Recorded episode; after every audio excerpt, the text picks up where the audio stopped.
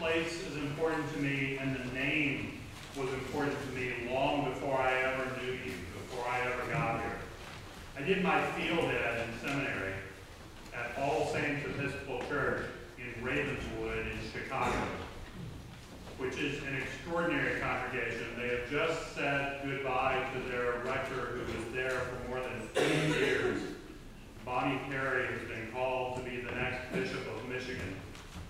And in that time, she took a congregation that she was sent there to close and introduced them freshly to the gospel and helped them find identity and helped them find mission.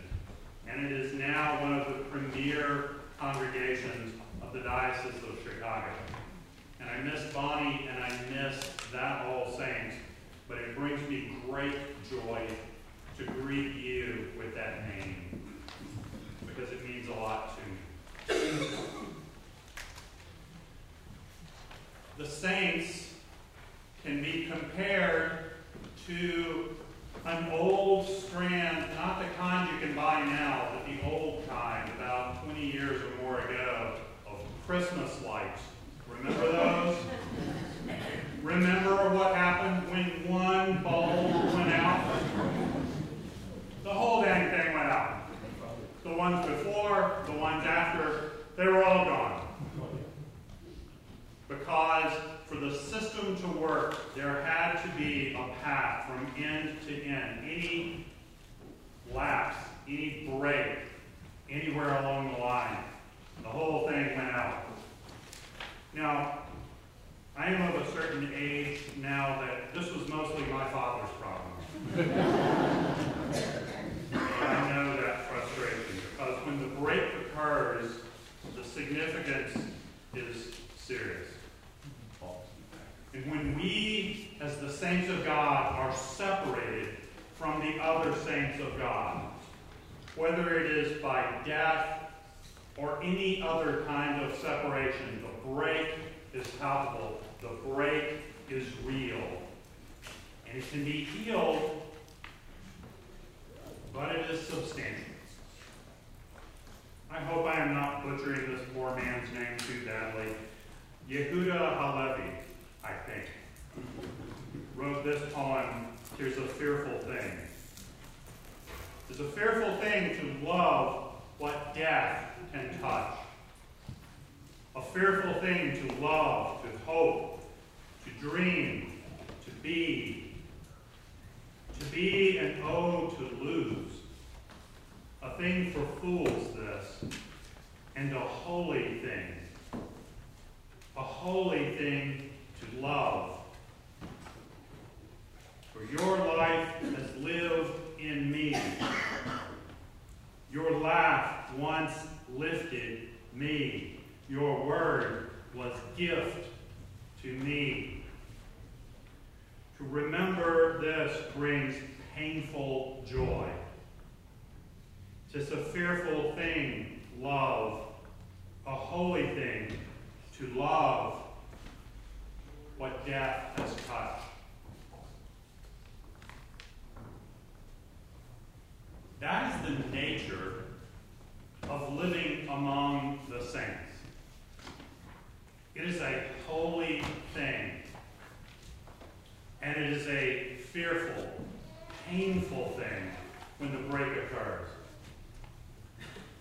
We have all experienced that through the loss of people we love you would give anything to be spared that pain except for the joy that came from knowing them in the first place.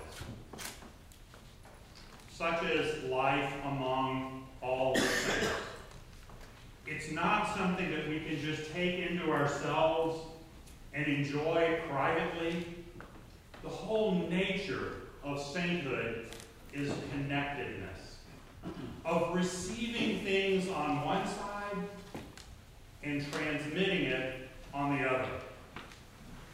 When the break happens, the whole chain goes dark for a time. A friend of mine, Becky will remember who, we were, priest we met back, uh, back in Virginia when he was a seminarian at the church that we attended. He became a priest and then um, served a congregation in the Diocese of Chicago and is now a bishop. And I would tell you his name, except that I'm not sure he wants to be associated with this story. but he's a really good guy. When he was still a priest, we were at our clergy conference in Chicago, and he preached about his time as a child working on a farm and spending summers the farm and playing with his best friend. And on this farm, they had cattle. And the cattle were contained by a fence.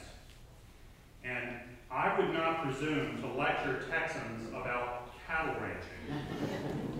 but you know, I'm sure, that you can't just erect a good fence because a cow who wants to get to the other side of the fence will find a way. What you can do is create an electric fence.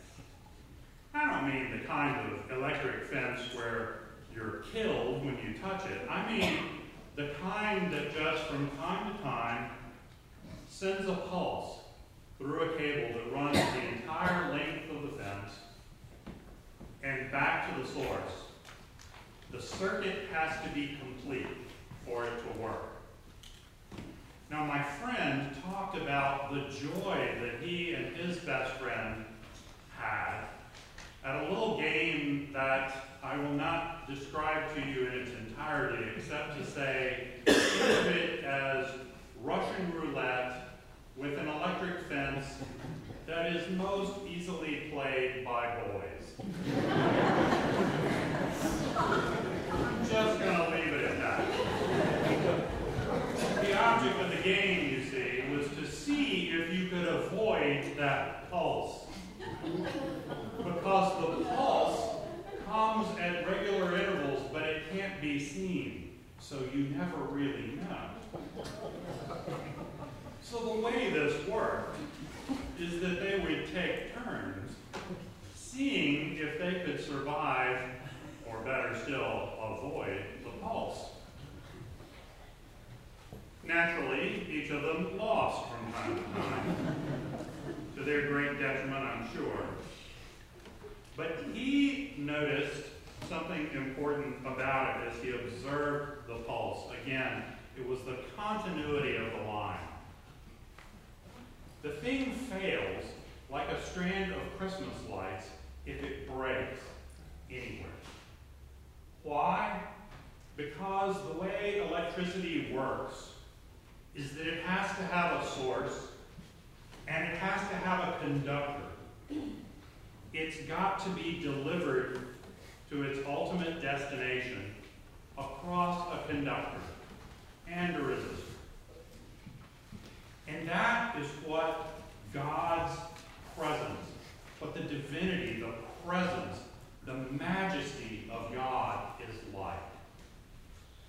Those of us who don't live in biblical times, who aren't living through great stories of arks and human swallowing whales and all this kind of stuff, people who don't see Jesus face to face, experience the work and the presence of God, experience the love and the majesty of God through each other and specifically through the lives of the saints. Now, I'm sure there are plenty of differing definitions of what a saint is. I'm sure you've heard plenty of stories about them. Some would say that the saints are the heroes of the faith, the people who've accomplished great things, or who are especially pious. If you know anything at all about St. Jerome, you know that's not true. Some people will say instead, well, the saints are all of us. Well, maybe. Could buy that maybe more easily.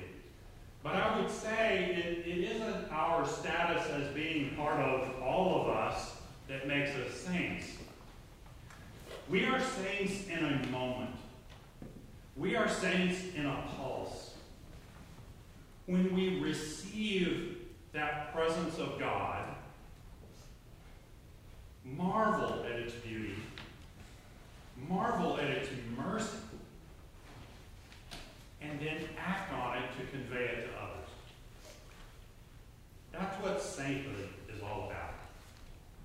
When you look into the eyes and complete the circuit with a saint, suddenly the entire tradition of life and birth and struggle and joy and absence and presence and betrayal and reconciliation all comes to a head. When you've ever looked in the eyes of someone you love who loved you back, when someone was ever unexpectedly wise or kind or gentle or merciful to you, when someone showed you in their action, in their demeanor, what the entire experience of God is like, that's the saints. That's what we're called to. Not to be especially good or smart or anything else, but to be especially watchful for that pulse. To savor it when it comes, and to be the means by which we continue to convey it to others. Now, there are some Sundays, any good organist will tell you, there are some Sundays when you play I Sing a Song of the Saints of God, and there are some when you do a Fauré requiem. So you're not going to hear that hymn today. Another time. But the part that says, I mean to be one too, doesn't mean that any of us are called to be especially heroic. It means when we receive that pulse, when we are connected that way, pass it on. That's when you and I are the saints. That's when we see the lives of all the saints of God. And when we're separated from it, we mourn it. But the fact that we continue to experience the presence of God means that not only has that chain never been really broken in the past, but that it never will be in the future. Because if it were, it couldn't find its way back to the source, to the living God. And we'd never experience it. But we do. It's in that hope that we're able to pray. We seem to give them back to you, dear God who gave them to us. Yet as you did not lose them in giving, so we have not lost them by. You do not give as the world gives, O lover of souls. What you give, you do not take away. For what is yours is ours always if we are yours. And love is eternal, and life is eternal, and love is immortal and death is only a horizon. And a horizon is nothing save the limit of our sight. Lift us up, O God, that we may see further. Cleanse our eyes that we may see more clearly. Draw us closer to yourself that we may know ourselves nearer to our beloved who are with you. And while your Son prepares a place for us, Prepare us for that happy place, that where they are and you are, we too may be, through the same Jesus Christ our Lord.